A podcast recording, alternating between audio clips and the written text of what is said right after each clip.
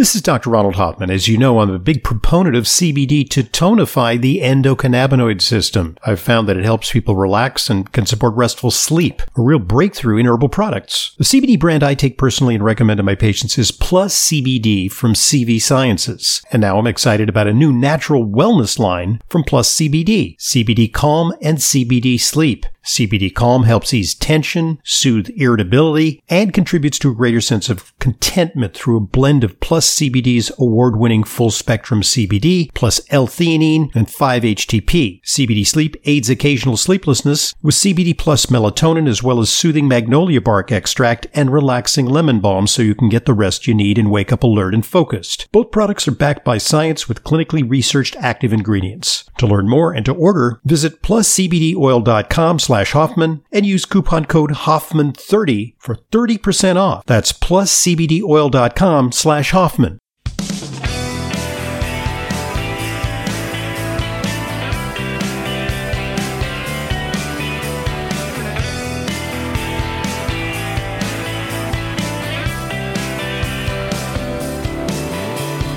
Welcome to today's Intelligent Medicine Podcast. I'm your host, Dr. Ronald Hoffman, and today we're going to take a deep dive on the subject of a blood test called hemoglobin A1C. There's a lot of buzz about uh, hemoglobin A1C. Some say it is the most important blood test that you can undertake, uh, that it has a lot of predictive value in terms of your risk of disease and your risk of dying, and the goal is to optimize your hemoglobin A1C.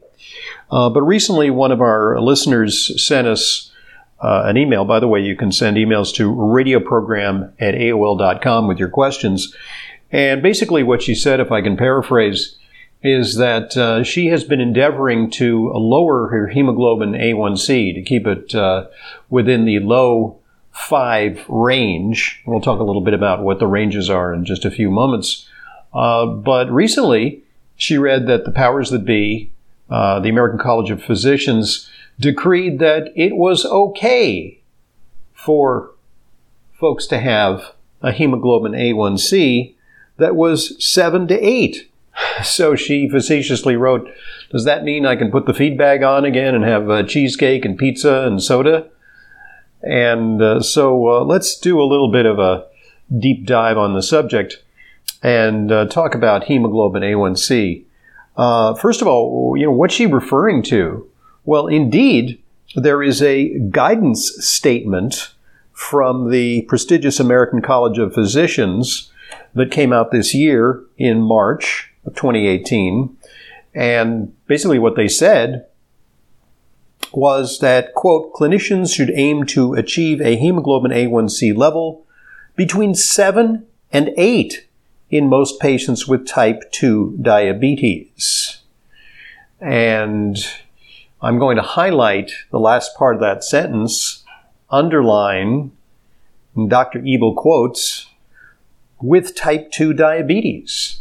And that's really the discriminator here because if you have diabetes, it's a different ball game uh, than if you are a normal person trying to optimize. Uh, however, patients with diabetes can also go for the gold and try and optimize their hemoglobin A1C uh, especially if they're type 2 diabe- diabetics. But according to one of my good colleagues, who we'll talk about in just a few moments, Dr. Uh, Richard Bernstein, uh, you can achieve remarkable lowering of hemoglobin A1C, even if you're type 1 diabetic. And so there's no need to resign yourself to a less than optimal hemoglobin A1C. Uh, to quote a couple of luminaries, First of all, the aforementioned uh, Dr. Richard Bernstein. Uh, he's written a book called Dr. Bernstein's Diabetes Solution, which is uh, very popular. And by way of a little background, uh, Dr. Bernstein is a former fellow med- medical student uh, of mine when I was at Albert Einstein College of Medicine. Uh, he, at the time, was the oldest medical student in the class. I was a little older because I went out and worked for a couple of years. So I uh, entered medical school at about 25. Uh, he uh, was well, I don't know, maybe he was even pushing 40 when he was in medical school. It's very unusual. Uh, but he had a special uh, entree into medical school because uh, he was a type 1 diabetic who had a previous career developing some of the fingerstick technology that we now commonly feel we take it for granted. it's ubiquitous, but he was an engineer in a prior incarnation and developed that technique of doing fingersticks to determine blood sugar.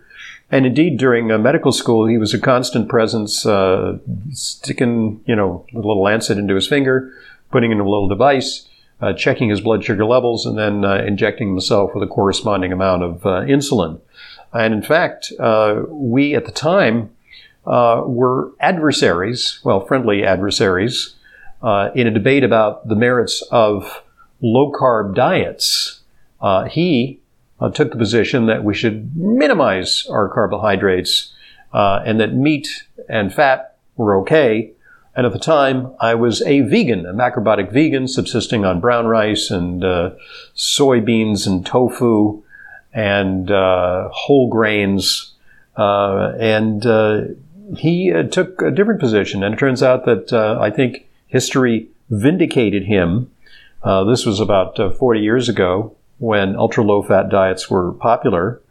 Uh, but uh, his belief, and I'm quoting from his book, uh, Dr. Bernstein's Diabetes Solution, for my patients, a truly normal hemoglobin A1C ranges from 4.2% to 4.6%. Mine is consistently 4.5%, which is darn near a miracle for a type 1 diabetic. Uh, most type 1 diabetics uh, have a lot of trouble getting their hemoglobin A1C below 7. Uh, so, uh, also, another luminary in the field, my good colleague Dr. David Perlmutter, who we've interviewed frequently here on Intelligent Medicine, who I have a great deal of respect for, writes, quote, most commonly people are told that having an A1C of 5.6 to 5.8 should be considered normal. But these levels already put you in the second highest category for brain shrinkage. I believe that based on this information, we should strive to keep our A1C at 5.2 or even lower. And uh, this uh, he elaborates on in Grain Brain, uh, where he advocates for a low carb diet. And also, he talks about the adverse effects of uh, gluten on the brain. That's a, a separate issue from blood sugar. So how do we reconcile these contradictory statements? So why do the latest medical guidelines call us for, call for an easing of the hemoglobin A1C goals when these respected clinicians argue for aggressive blood sugar lowering? Well, let's uh, first of all define hemoglobin A1C. Uh, in contrast to glucose, you know, when you get a regular blood test, a chemistry, you'll get a glucose, or when you do a finger stick, you'll glu- do a glucose, but it only measures blood sugar at a given point in time, instantaneously. And that does not give you a complete uh, snapshot because um, you might be uh, very uh, virtuous, you might have consumed uh, a very low carb meal, or you might uh, do it fasting, and your blood sugar seems pretty good. Um, but it's not catching the times when your blood sugar is through the roof uh, at other times after a meal that may send your blood sugar skyrocketing or perhaps under a condition of stress that it can also raise blood sugar.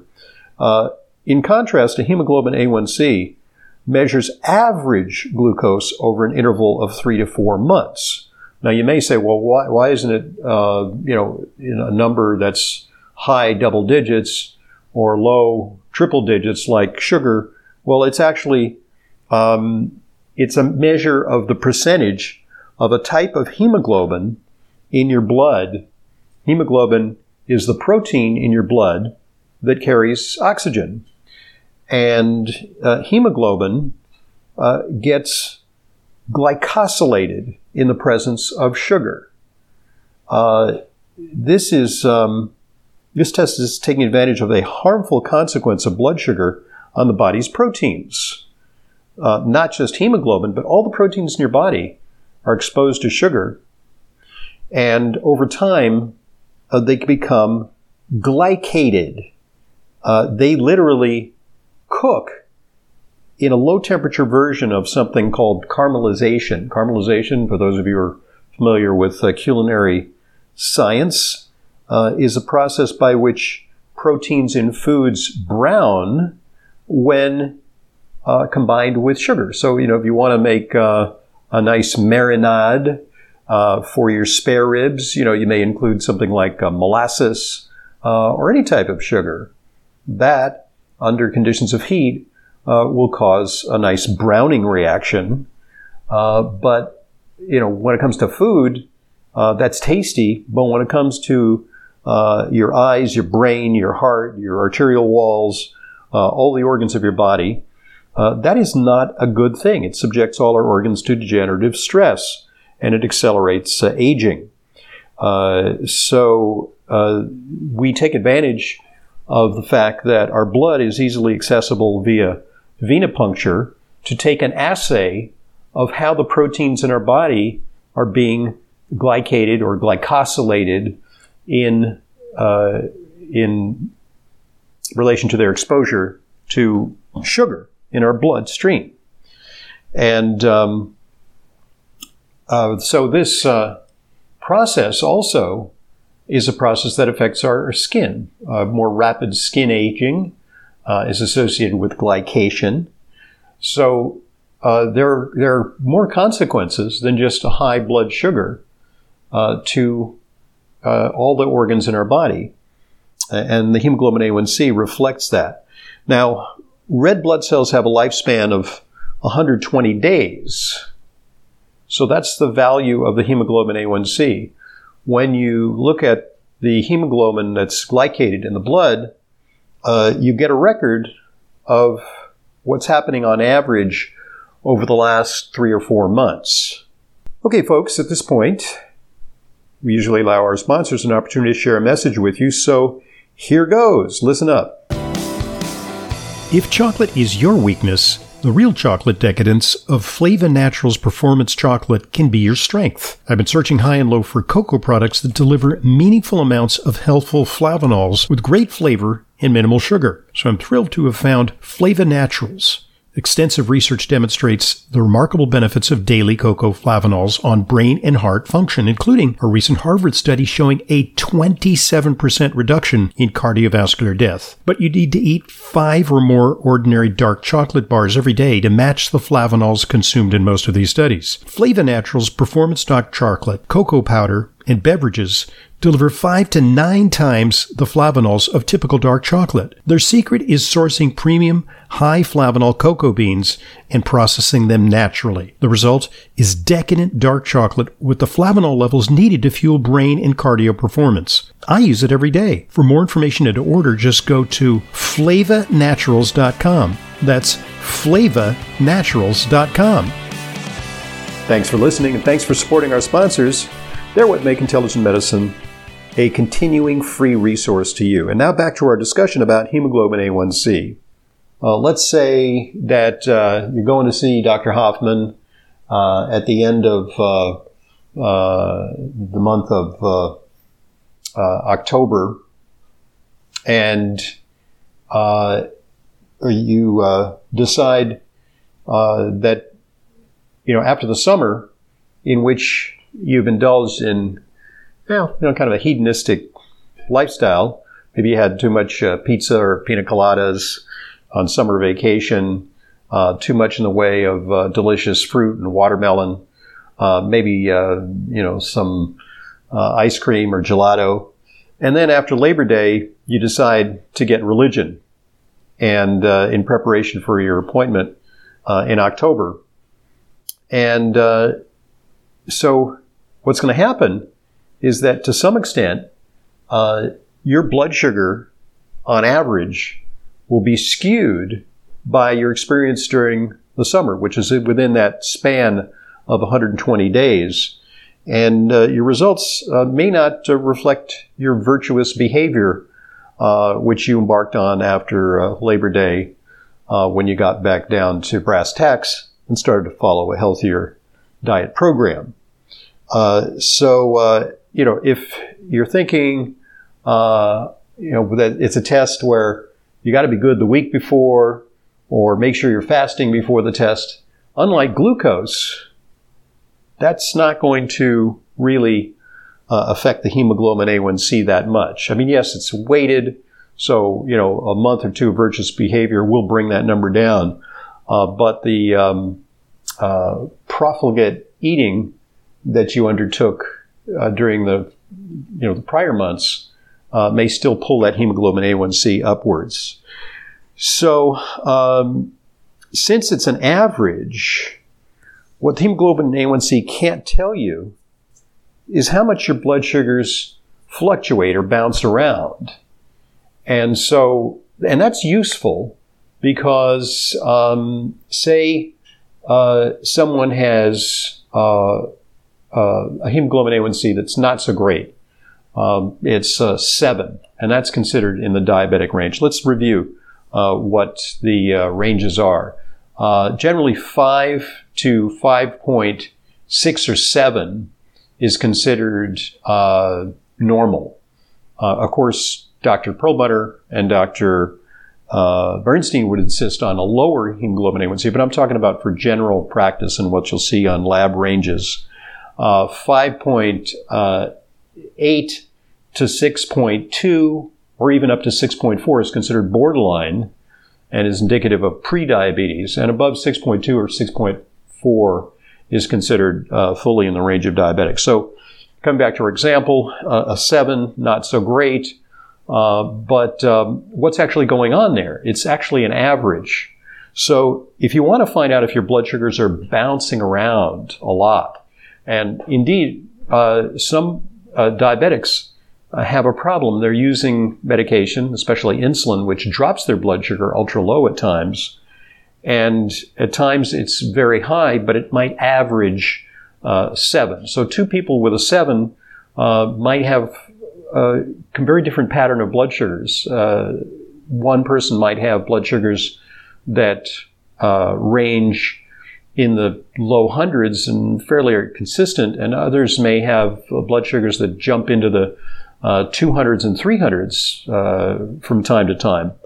Uh, but it still averages out to seven. There's a test that can help delineate that. It's called the GlycoMark test. G-L-Y-C-O-M-A-R-K. It's a relatively new test. It's particularly useful to find out if diabetic patients taking medication are ranging too high and too low. It's a little less valuable for patients who have uh, good hemoglobin A1Cs because, you know, if it's good, it's good. Um, another test that sheds light on the hemoglobin A1C uh, is the C peptide test. Now, let's say you're someone who's going to the doctor and you're monitoring your hemoglobin A1C, and you start out with a hemoglobin A1C uh, a couple years ago, it's 5.8. And the next time you go to the doctor, it's 6.0. The next time you go to the doctor, it's uh, 6.3. And uh, next time you go to the doctor, it's 6.5. And the doctor informs you that, uh oh, you are going diabetic. Uh, unfortunately, a lot of doctors wait too long uh, before they uh, warn patients about that. More on that later. Um, if a person's hemoglobin A1C is drifting upward, uh, there are two possible causes. Uh, the most common cause is what's called insulin resistance, where the body is making too much insulin in a futile attempt to regulate uh, blood sugar, but because of resistance in the fat cells and in the body, in the you know in the receptors for insulin, um, there's a, a need for higher and higher and higher levels of insulin. On the other hand, um, there are some people where the progressive increases in the hemoglobin A1C indicate a failure to produce enough insulin. And uh, that's more what happens in type 1 diabetes or insulin dependent diabetes. And uh, this actually uh, helps us uh, determine what medications are best for patients. Uh, sometimes patients do require insulin.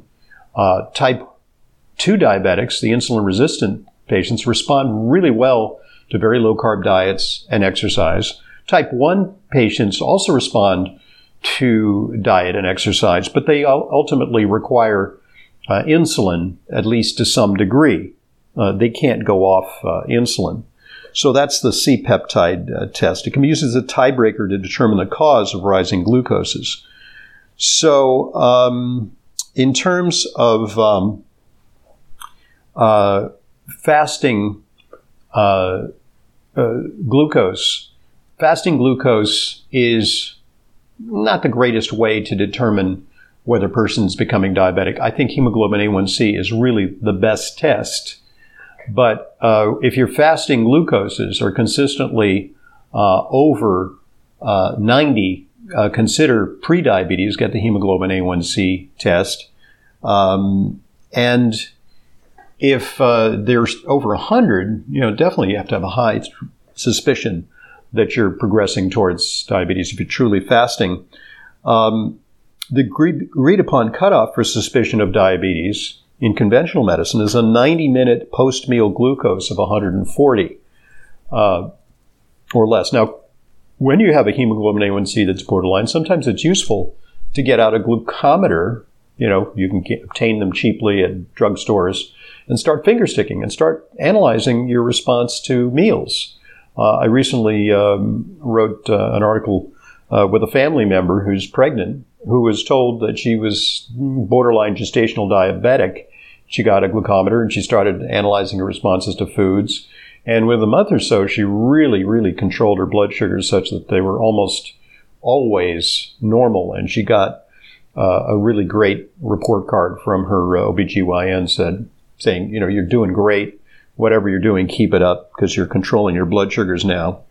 Um, many of my patients complain uh, that their doctors don't bother warning them about a hemoglobin A1C, let's say 5.8 or uh, 5.9 or even 6.1, uh, because they're simply because they're older. And the threshold of old is not that old. They might be 55 or 62 and doctors just don't say anything about it. But that's because doctors are so used to uh, deteriorating uh, hemoglobin A1Cs in their patients as they age that they almost think it's inevitable. But it's not good. And it is not something that has to happen. Uh, it's just a product of slowing down uh, and eating too much and usually putting on too much weight and uh, it should be addressed. And even before you're diabetic, because when you're diabetic, then the doctors want to pile on medications, but it's best to take a preemptive approach.